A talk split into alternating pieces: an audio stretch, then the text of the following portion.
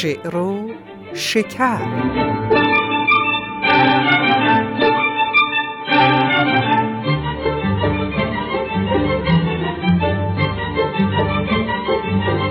درودی رسا بر هر آن کس که هست نکو گفت و نیکو وش و پاک دست. درود بر همه شما همدلان و همراهان. سپاس از اینکه این بار هم به شنیدن شعر و شکر نشستید. امیدوارم تندرست باشید و هیچ ابری آسمان دلتون رو تیره و تاریک نکرده باشه. آسمون دلتون آفتابی آفتابی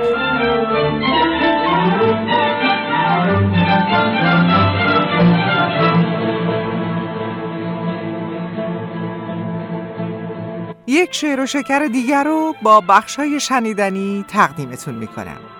برگ زرین با مروری بر زندگی و آثار ایرج میرزا برگ سبز با شعری از جناب سعدی و برگ گل با واژه صدا این پیام رسان بی ادعای من و شما.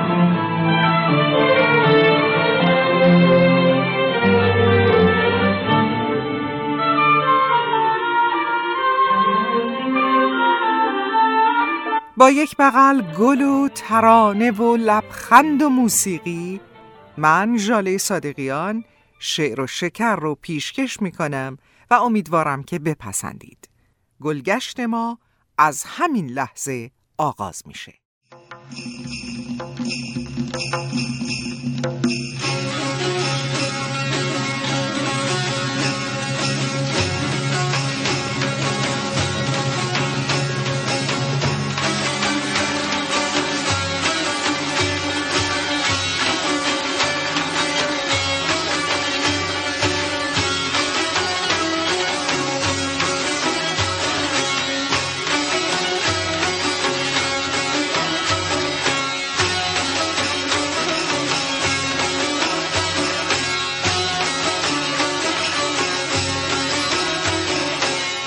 گویند مرا چو زاد مادر پستان به دهان گرفتن آموخت.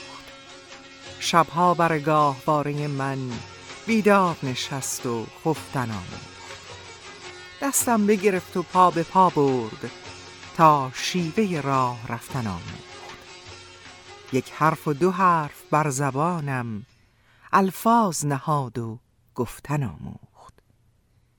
لبخند نهاد بر لب من بر قنچه گل شکفتن آموخت. پس هستی من ز هستی اوست تا هستم و هست دارمش دوست. شعری بسیار زیبا و خاطر انگیز برای همسن و سالای من از ایرج میرزا. ایرج به زبان ساده و روان شعر می سرود چنانکه شعری که براتون خوندم توی کتاب های درسی دوران ابتدایی ما بود. قطعات او از واژگان و گفتارهای آمیانه برخورداره. او با شوخی های نیشدار، حزلیات و ریشخندها وضعیت اجتماعی ایران و به خصوص اسارت زنان رو به باد انتقاد می‌گیره. ایرج با ادبیات اروپا هم آشنا بوده. و در اشعار خود از اونها بهره گرفته. در این برگ زرین از ایرج میرزا بیشتر خواهید شنید. موسیقی های این بخش اثر استاد فرهاد فخردینی است.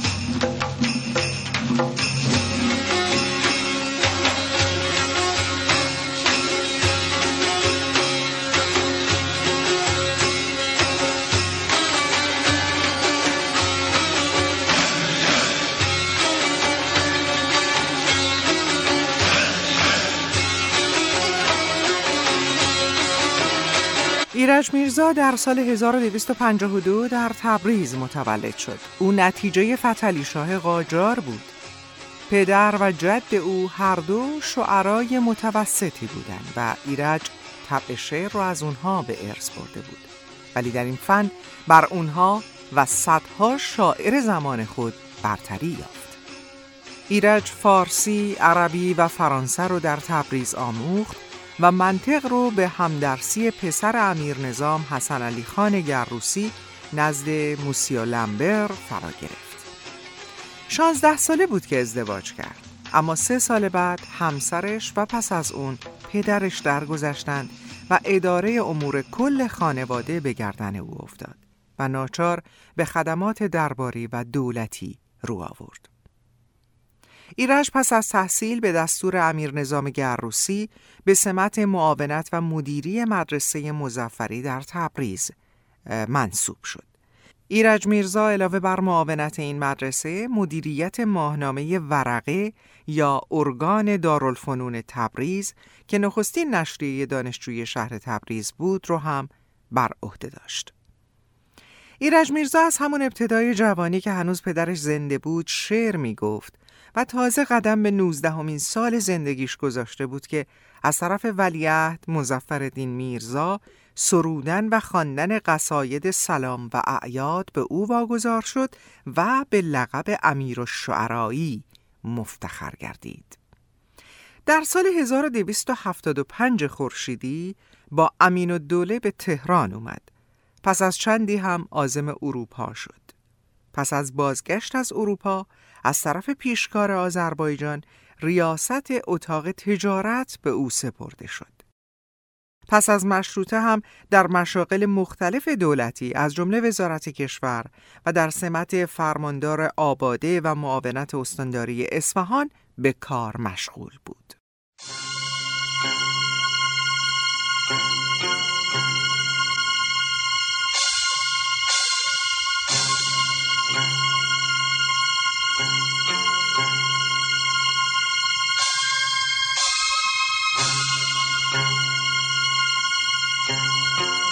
به دلیل خودکشی فرزند ارشدش جعفر قلی میرزا ایرج میرزا تهران را ترک کرد و با سمت معاونت مالیه به خراسان رفت.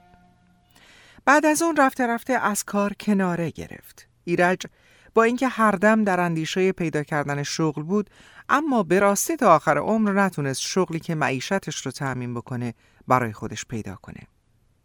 شاعر ارجمند ایران کارمند عالی رتبه دولت که نزدیک به سی سال در دستگاه اداری کار کرده بود آخرین سالهای زندگی خودش رو با فقر و پریشانی میگذروند. موضوع محرومیت های مادی در اشعار اون زمان او به خوبی پیداست. شاعر از سرنوشت خودش شکایت نمی‌کنه و تنگ دستی خودش رو گواه پاکدامنی و خدمت صادقانه خود به کشور و مردم برمی شماره و به بینیازی خودش افتخار هم می‌کنه و با این همه گاهی بر عمر تلف شده و بیهوده از دست رفتش افسوس می‌خوره. پسر ایرج میرزا در این باره گفته گاهی که پدر به ذکر سرگذشت ایام جوانی خودش می پرداخت از سیمای گرفتش به خوبی معلوم می‌شد با اینکه روزگاری موافق مقصود نداشته ولی با یادآوری خاطره های جوانی به روزگاران گذشته اصف می‌خوره و با آه و حزن مخصوصی این شعر خودش رو آهسته آهسته زمزمه می‌کرد که یاد ایام جوانی جگرم خون می‌کرد. خوب شد پیر شدم کم کم و نسیان آمد. سختی و نابسامانی زندگی سرانجام سلامت مزاج او رو برهم زد. تا اینکه در 22 اسفند ماه 1304 هجری شمسی ساعتی به غروب مانده در اثر سکته قلبی درگذشت و در مقبره زهیر و دوله به خاک سپرده شد. طبع من این نکته چه پاکیزه گفت؟ سهل بود خوردن افسوس مفت. مردم این ملک ز که تا به مه هیچ ندانند جز احسنت و زه. هر کسی در غم جان خود است. فارغ از اندیشه نیک و بد است. بعد که مردم همه یادم کنند رحمت وافر به نهادم کنند. زانچه پس از مرگ برایم کنند کاش کمی هین بقایم کنند. دل به کف قصه نباید سپرد. اول و آخر همه خواهیم مرد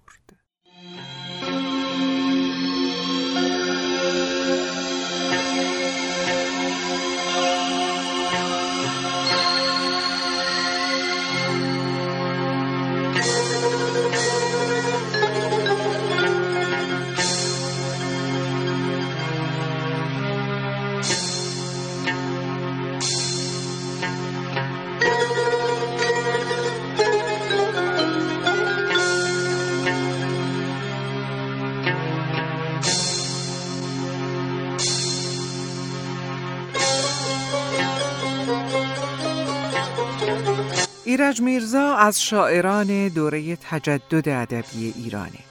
مجموعه کامل اشعارش پس از مرگ او در تهران به چاپ رسید. زندگی ادبی این شاعر میشه گفت که دارای دو مرحله بود. در مرحله اول که دوران جوانی ایرج بود، او در قالب قصیده به ستایش رجال و خوشامد و تهنیت پرداخت. ولی در مرحله دوم که مصادف با دوران پختگی شاعر بود از شاعر درباری بودن کناره گرفت و با پشت سر گذاشتن تجربیات ارزنده و جهانبینی تازه‌ای که در اثر سفر به اروپا و کسب معرفت و کمالات به دست آورده بود مسائل و مزامین تازه‌ای در دنیای شعرش پدیدار شد و سبک جدیدی به وجود آورد. بیشتر اشعار موجود در دیوان او هم که دارای اعتبار ادبی والایی هستند در این دوره سروده شدند. ایرج در سیاق کلام بسیار سادگرا و ساده نویس بود. او در اشعار خود از کلمات زبان محاوره بهره می گرفت با کمک ایرج زبان شعر به لحاظ واژگان محاوره‌ای بسیار غنی و پرمایه شد. قدرت نفوذ و سیطره شعر ایرج میرزا در بین اقشار متفاوت جامعه به راستی حیرت آوره. از شاعر و وزیر و سیاستمدار تا روحانی و مردم عادی. ایرج در شعر خود زبان ادیبانه رو به زبان متداول آمیانه نزدیک کرد و متحد بود که بیانش ساده باشه تا همه مردم بتونن اون رو بخونند و بفهمند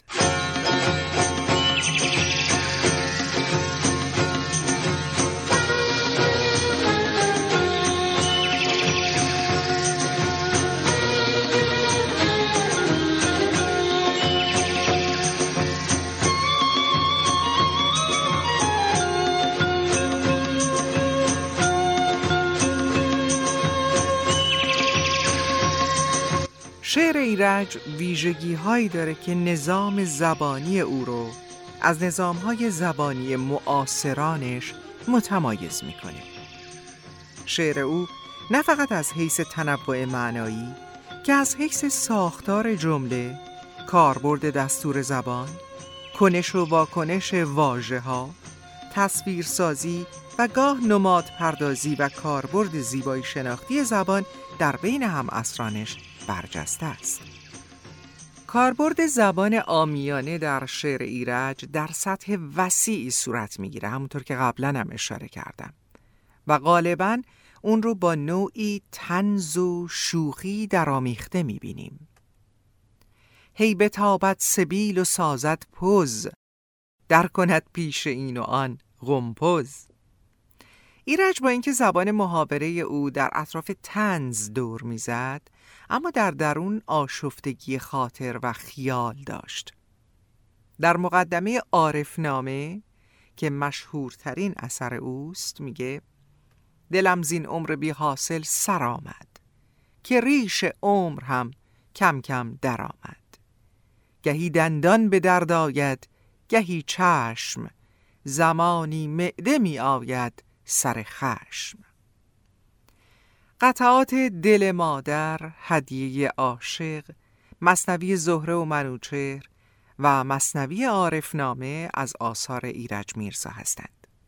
زهره و منوچهر مصنوی عاشقانه ایرج میرزاست که از استوره ونوس و آدونیس در یونان تأثیر پذیرفته و متاسفانه به خاطر مرگش نتونست اون رو تموم کنه. در بحث تنز و حزل بزرگترین ایراد بر این نوع شعر ایرج شاید این باشه که به خاطر گوییش دیوانش از دسترس عموم خارجه. به راحتی نمیشه همه اشعارش رو به همه نشون داد و با اونها گفتگو کرد در موردش. اما این نکته رو هم نباید از یاد ببریم که ایرج خودش دیوانش رو گردآوری نکرده. و شاید اگر خودش این کار رو می کرد همطور که خدمتون ارز کردم دیوان اشعار ایرج بعد از فوتش در تهران چاپ شد به هر حال اگر خودش این کار رو می کرد شاید بعضی از اشعارش رو اصلا چاپ نمی‌کرد. او شخصیتی موقر و آرام داشت اما در پس این شخصیت آرام حزالی چیره دست بود که در صورت لزوم دوست و دشمن از تیغ حزل او در امان نبودند. مثال واضح اون هم مصنوی عارفنامه ایرجه.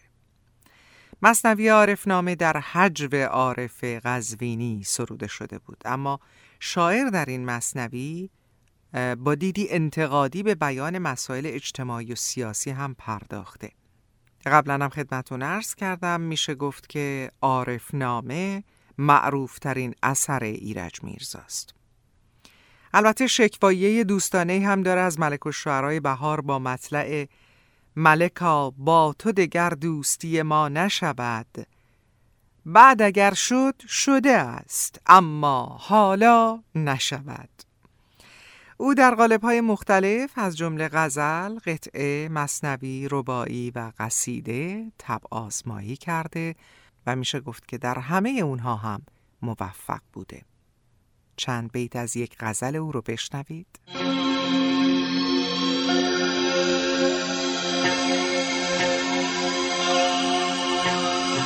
روزگار آسوده دارد مردم آزاده را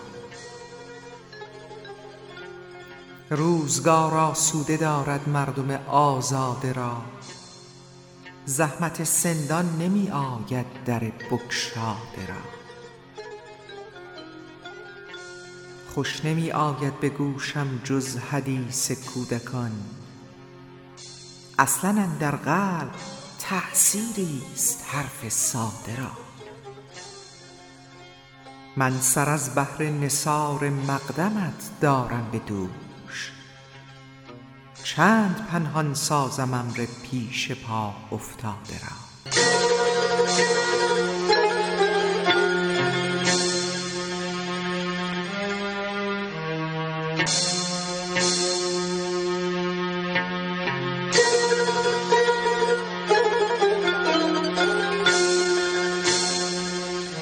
از ویژگی های اشعار اون دوران به خصوص سروده های ایرج میرزا ستایش وطن، توصیف آزادی و حکومت ملی، تجلیل از کار و کارگر، قدر شناسی از دهقان، تحکیم بنیاد خانواده، پاسداشت پدر و مادر، شناسایی حقوق اجتماعی از جمله حقوق زنان، تشویق به سوادآموزی و فرهنگ اندوزی و حتی آداب معاشرت و نظافته. در شعر ایرج اندیشه های مجرد و عرفانی دور از ذهن و نقاط مبهم و تاریک وجود نداره. سرچشمه افکار او حقایق موجوده با اشکال گوناگونش. او سعی می‌کنه زندگی روزانه ایران معاصر رو اونطور که هست نمایش بده. ایرج به هیچ دسته و حزبی وابسته نیست. و خودش رو از دخالت مستقیم در امور سیاسی بر کنار نگه میداره. او نه مرد عمل بلکه شاعری است میهن پرست که ملیت خودش را از صمیم قلب دوست داره و نمی‌تونه شاهد بدبختی های کشور و ملت خودش باشه.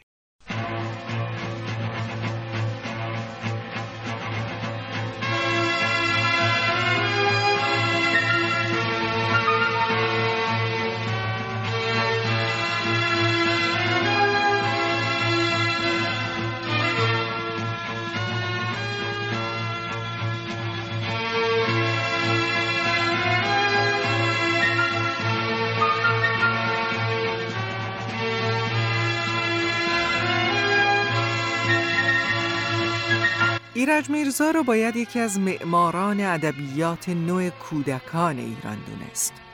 چرا که آگاهانه برای کودکان شعر سروده.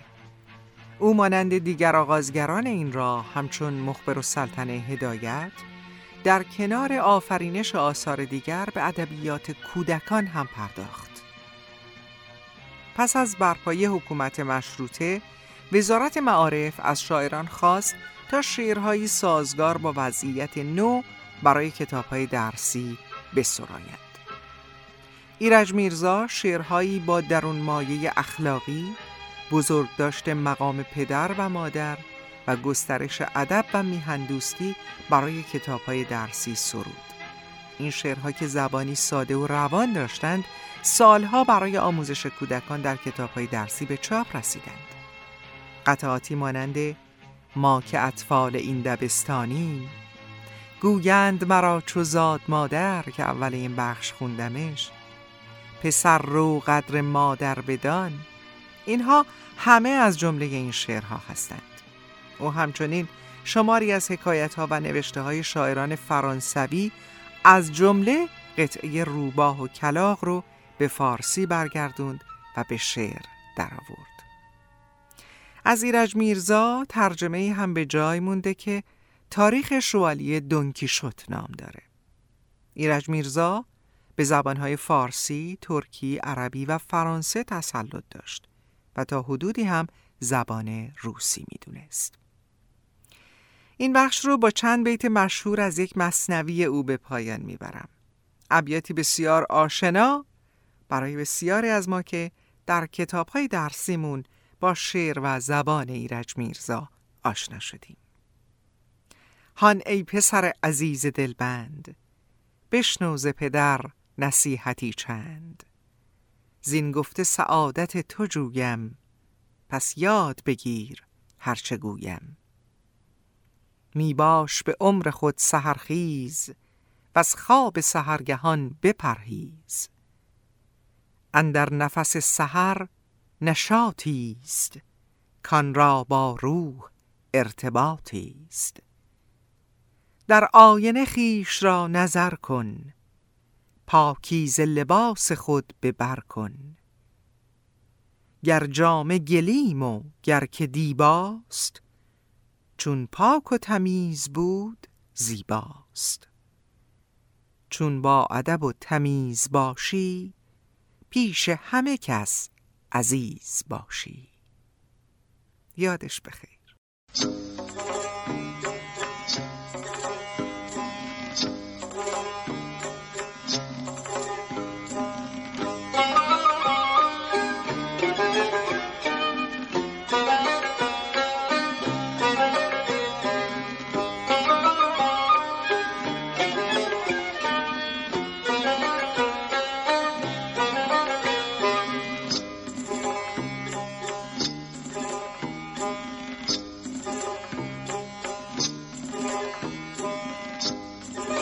دوستان خوبم شنونده شعر و شکر هستید همچنان و اجازه بفرمایید که این دقایق برنامه رو مزین بکنیم به موسیقی.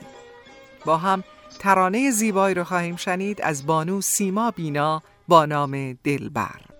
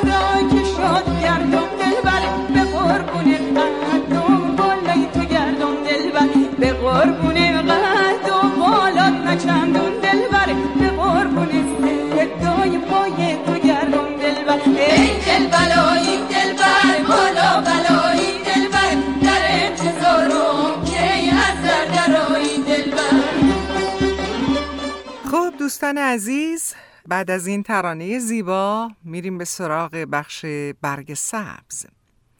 برگ سبز این بار غزل زیبایی است از جناب سعدی.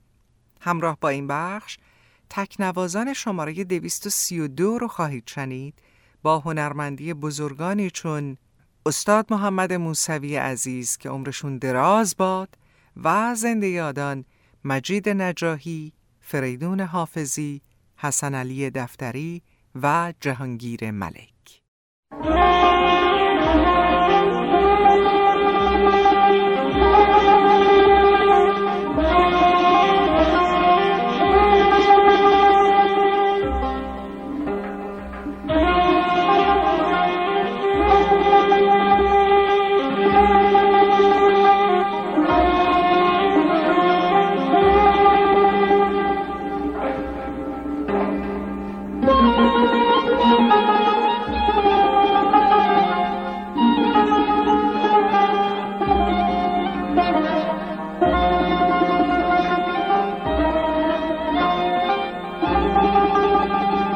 چو تو آمدی مرا بس که حدیث خیش گفتم.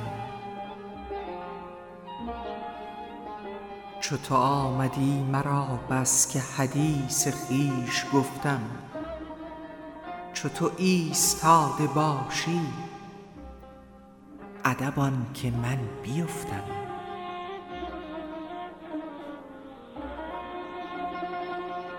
تو اگر چنین لطیف از در بوستان درآیی گل سرخ شرم دارد که چرا همین شکفتم؟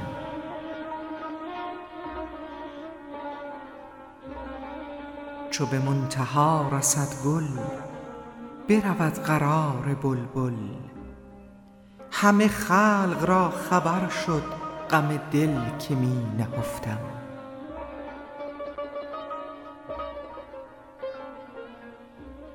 به امید آنکه جایی قدمی نهاده باشی همه خاک های شیراز به دیدگان برفتم.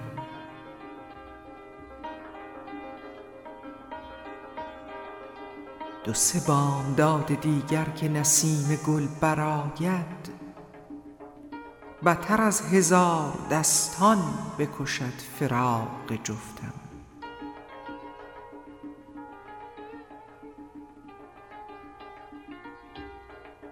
نشنیده ای که فرهاد چگونه سنگ سفتی؟ نه چو سنگ آستانت که به آب دیده سفتم. نه عجب شب درازم که دو دیده باز باشد. به خیالت ای ستمگر عجب است اگر بخفتم.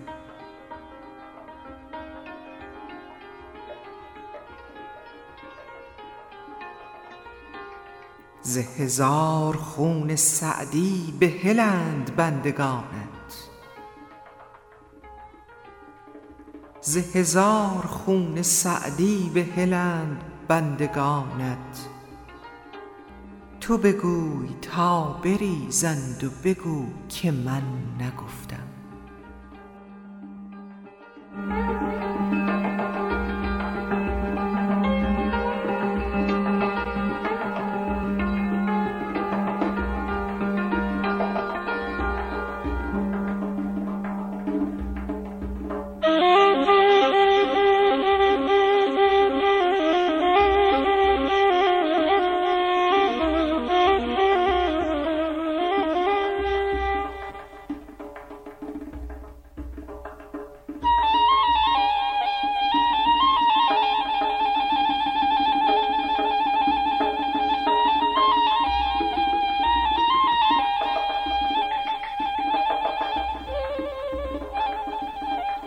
بسیار خوب رسیدیم به بخش معنی و البته وزن غزل زیبای سعدی.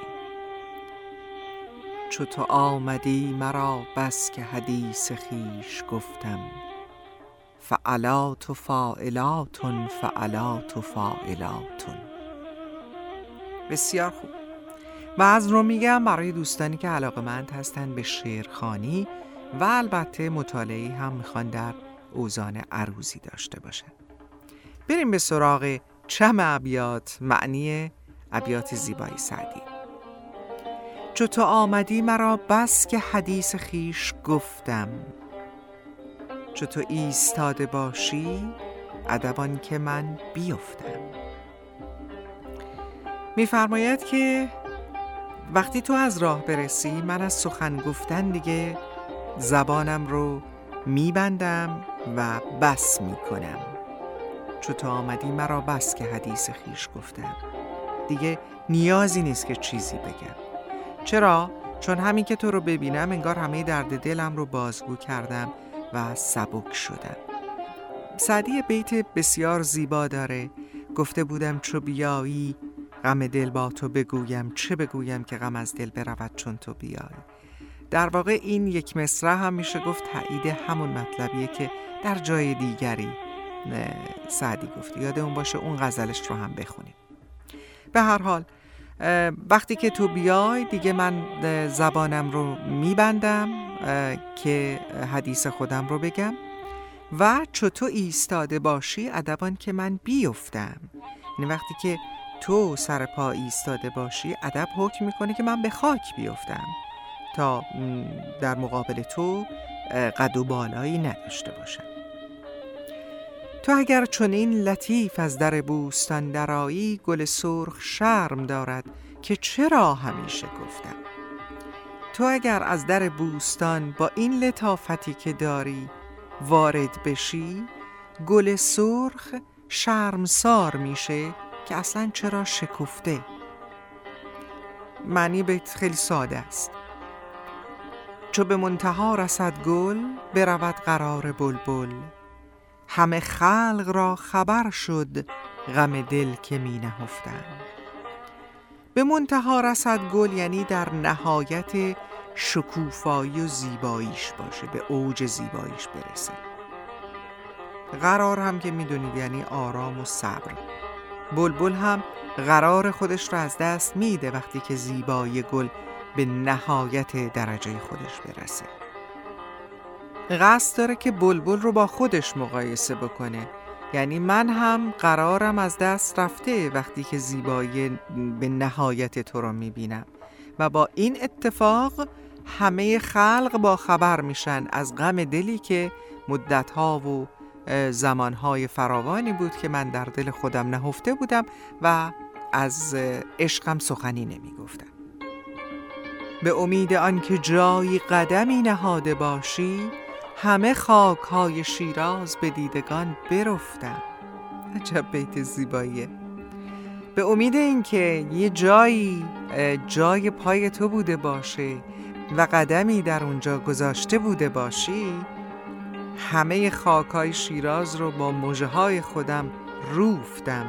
در واقع منظورش اینه که سرم رو به خاک های همه راه های شیراز مالیدم.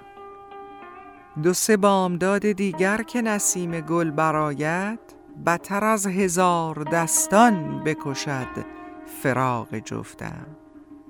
تا چند روز دیگه که بهار فرا برسه و بوی گل سرخ در هوا بپیچه جدای از یار منو بدتر از حتی بلبل زجر و آزار خواهد داد.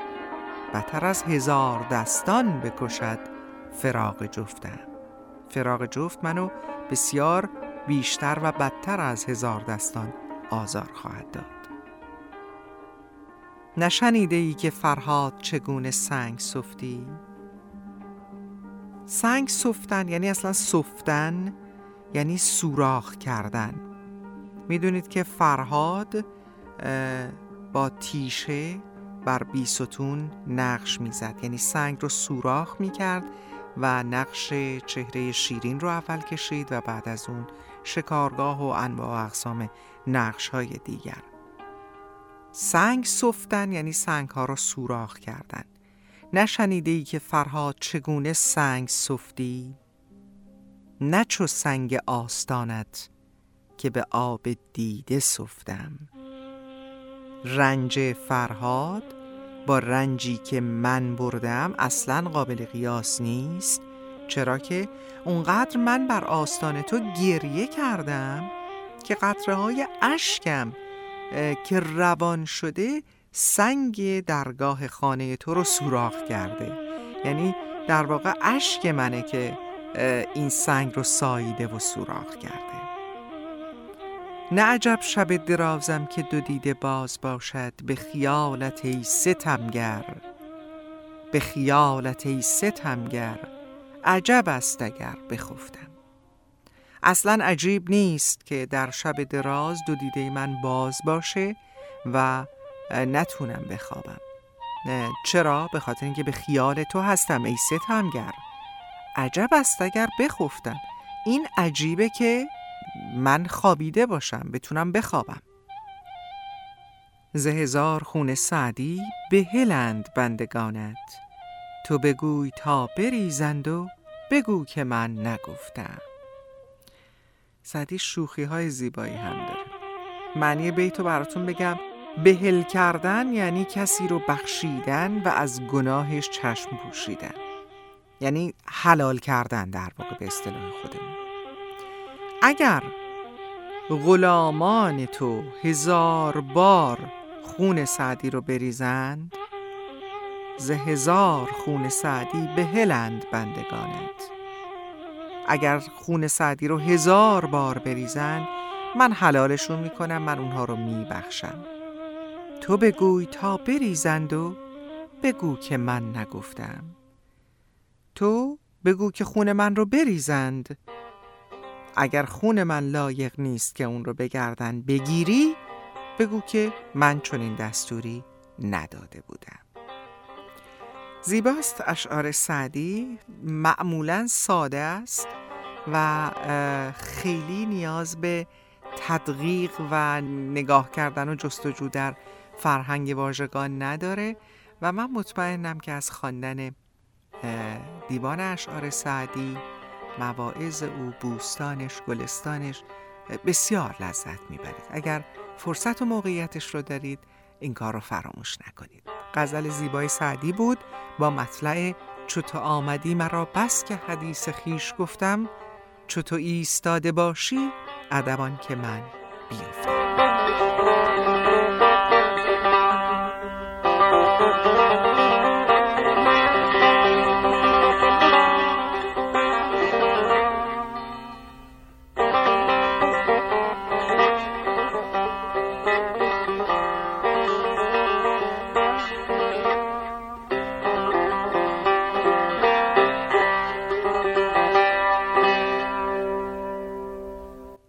دوستان عزیزم رسیدیم به بخش برگ گل. این بار به جستجوی واژه صدا در آثار شاعران ایرانی و فارسی زبان پرداختم.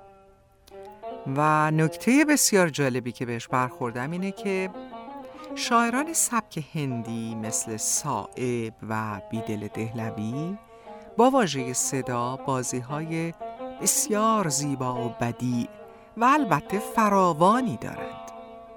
فراوانی این ابیات با تعداد ابیات شاعران دیگر می‌تونم بگم اصلا قابل قیاس نیست.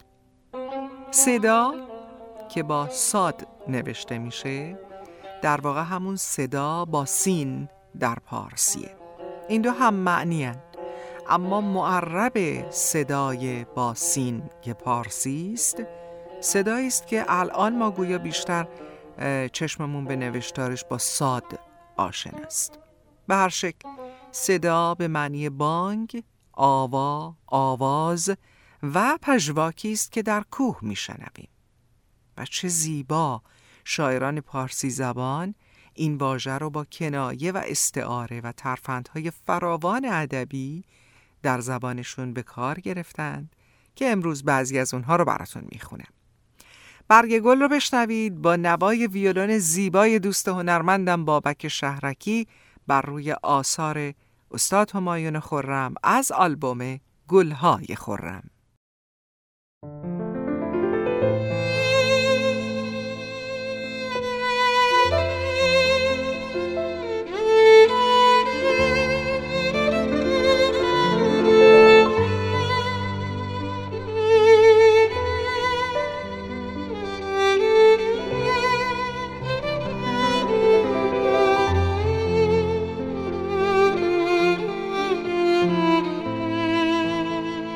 خورم بار از مسعود سعد سلمان آغاز می‌کنیم که در یک قصیده گفته با کوه گویم چه از او پر شود دلم زیرا جواب گفته من نیست جز صدا.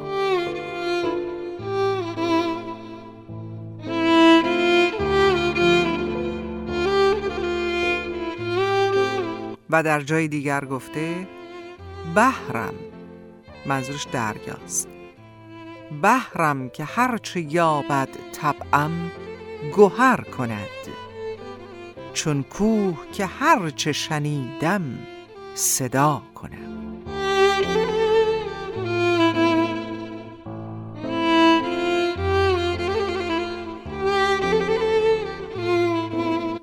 پروین بیت بسیار زیبایی داره. هرچه کنی کشت همان بدروی. کار بد و نیک چکوه و صداست.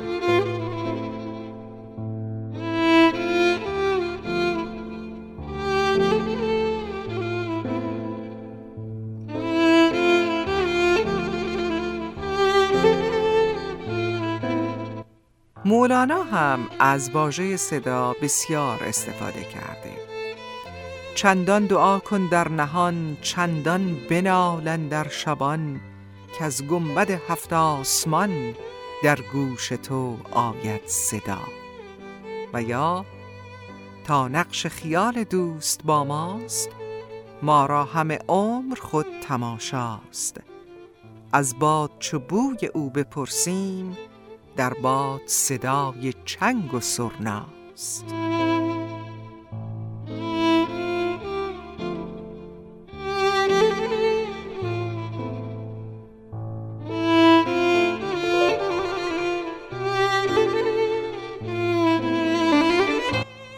دیگر از مولوی اصل ندا از دل بود در کوه تن افتد صدا. خاموش رو در اصل کن ای در صدا آویخته.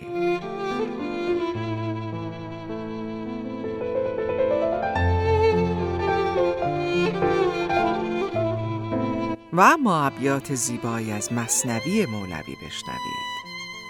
این جهان کو هست و فعل ما ندا. سوی ما آید نداها را صدا. بیتی دیگر این جهان کو هست و گفت و گوی تو از صدا هم باز آید سوی تو.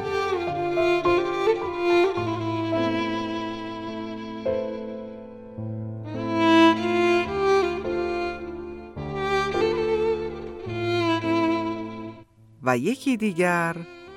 این صدا در کوه دلها بانگ کیست؟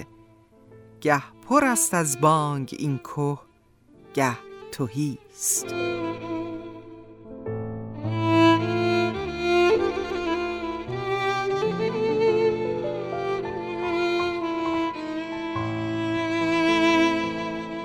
بیدل دهلوی غزلی داره با ردیف صدا. اما از اون فقط دو بیت رو براتون می‌خونم. در محفل ما و منم محو سفیر هر صدا نم خورده ساز وحشتم زین نقمه های تر صدا. بیدل به خود تا زنده ام صبح قیامت خنده ام از شور نظم افکنده ام در گوش های کر صدا.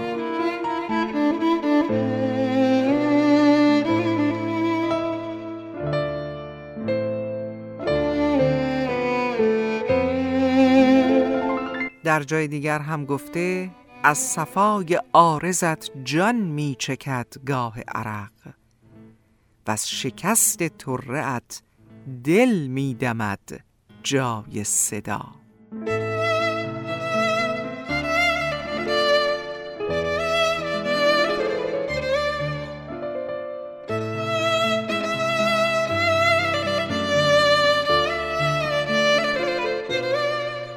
حرفی است نیرنگ بقا نشنیده گیرین ماجرا.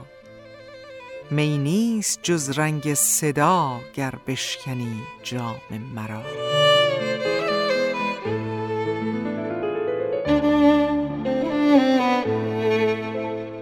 دیگر صدای تیشه فرهاد بر نخواست.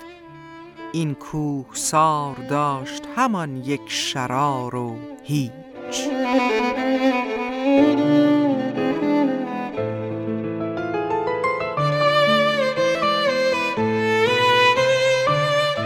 آخرین بیت از بیدل دهلوی سنگ هم گروا شکافی یار می آید برون. این صدا از بی ستون و سعی فرهادم رسید.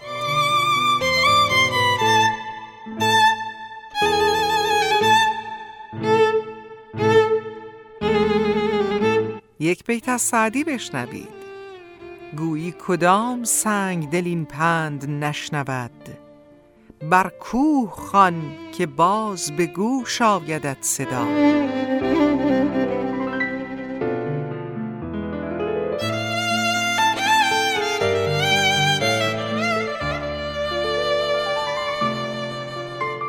و خاقانی گفته گر ز غمم صد یکی شرح دهم پیش کوه آه دهد پاسخم کوه به جای صدا.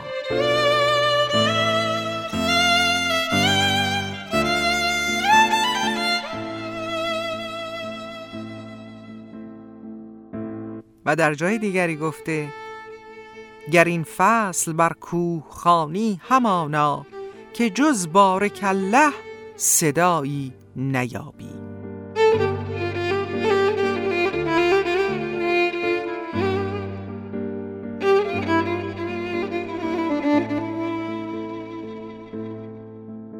جناب حافظ هم چندین و چند بار از واژه صدا استفاده کرده.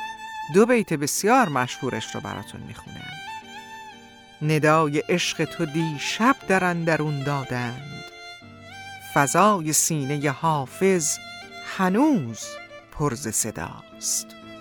و از صدای سخن عشق ندیدم خوشتر یادگاری که در این گنبد دوار بمان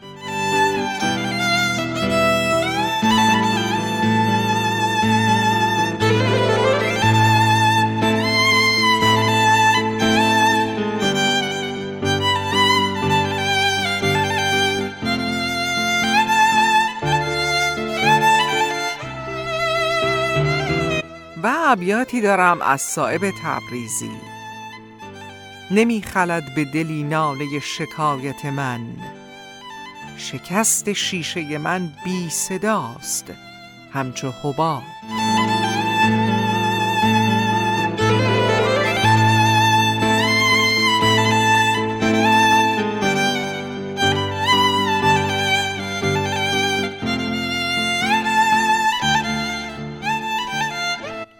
در جایی هم گفته شکست شیشه دل را مگو صدایی نیست که این صدا به قیامت بلند خواهد شد.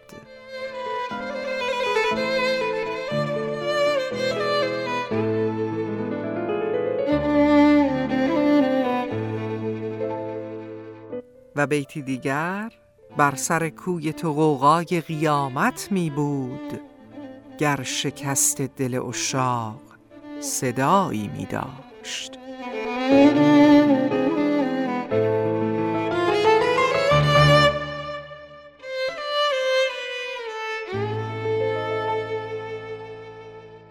دو بیت زیبا از یک غزل.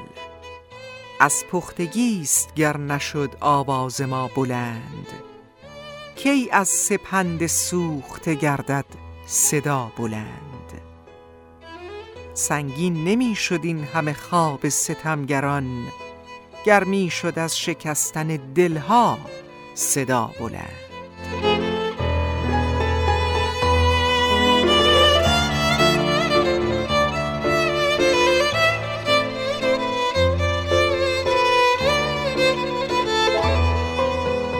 فروغی بستامی هم فرموده گردل از سنگ جفای تو ننالد چه کند. شیشه هنگام شکستن به صدا می آید.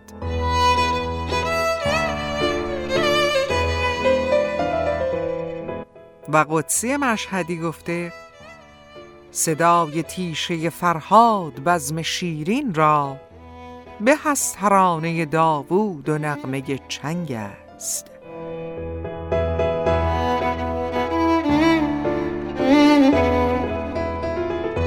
بله قصه فرهاد کوهکن و صدای تیشه او هنوز ادامه داره. کمال خوجندی در یکی از غزلیاتش گفته گذشت از غم فرهاد سالها و هنوز صدای نالش از کوه بی ستون آید.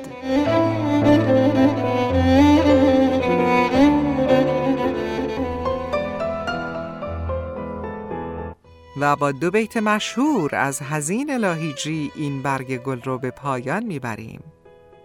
ای وای بر اسیری که از یاد رفته باشد در دام مانده باشد سیاد رفته باشد. امشب صدای تیشه از بی ستون نیامد. شاید به خواب شیرین فرهاد رفته باشد.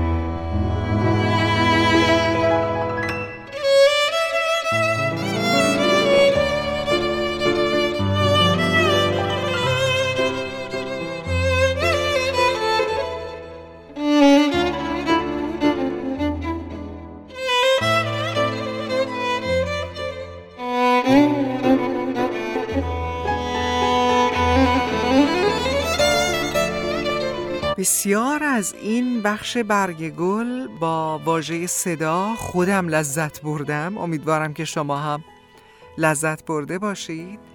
به هر حال صدا ابزار کار منه و ابزار گفتگوی همه ما با هم دیگه. اما رسیدیم به پایان این برنامه و این شعر و شکر رو باید به پایان ببریم. سپاس از اینکه تا به این لحظه با من همراه بودید. برای دوستان علاقمند به شرکت در کلاس های آنلاین شعرخانی، فن بیان و گویندگی دو راه رو عرض می کنم خدمتون. ایمیل به نشانی zhale underscore sadeghian جاله underscore صادقیان و بعدش ادساین و شماره تلفنی که می‌تونید فقط بهش پیامک بزنید 647 674 77 27 تورنتو. ضمناً به شدت مشتاق شنیدن نظرها، پیشنهادها و انتقادهای شما حتی هستم از برنامه شعر و شکر و بسیار خوشحال خواهم شد اگر نظرتون رو با من در میون بگذارید. پایان بخش این برنامه ترانه زیبایی است از گروه چارتار. آهنگی از نوید زمردی شعری از احسان حائری و صدای آرمان گرشاسبی با تنظیم آین احمدی فر. صدایم بزن نام این ترانه است. برگ گل رو با صدا هم به پایان می‌بریم. لحظات و دقایقتون سرشار از صداهای روح نواز و دلپذیر باد دوستان من. بدرود تا شعر و شکری دیگر. هم عاقبت مردم کاشانه به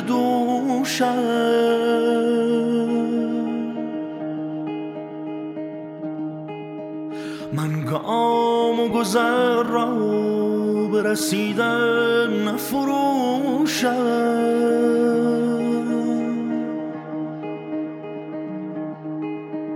من صورت ماتی که با این نیاید.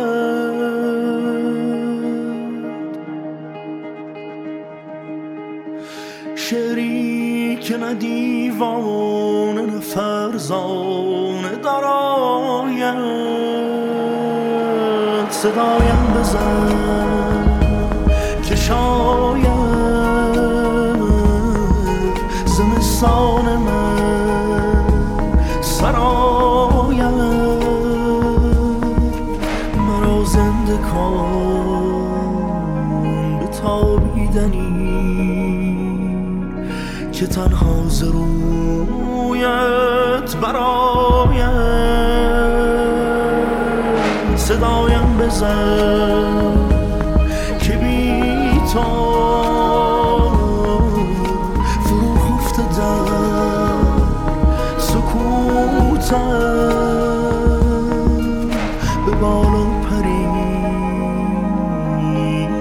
نجاتم بده که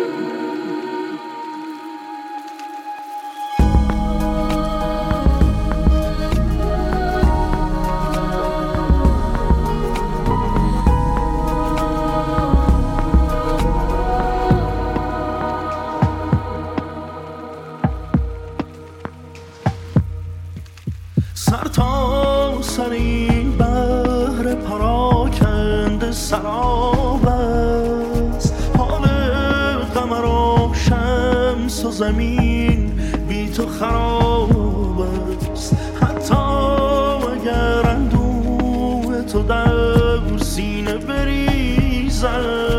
رسواتر از آنم که به آینه گریزم. من آینه گریزم.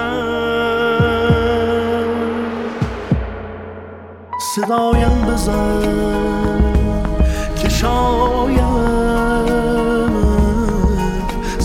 زمستان من سراید مرا زنده کن به تابیدنی که تنها ز رویت براید صدایم بزن.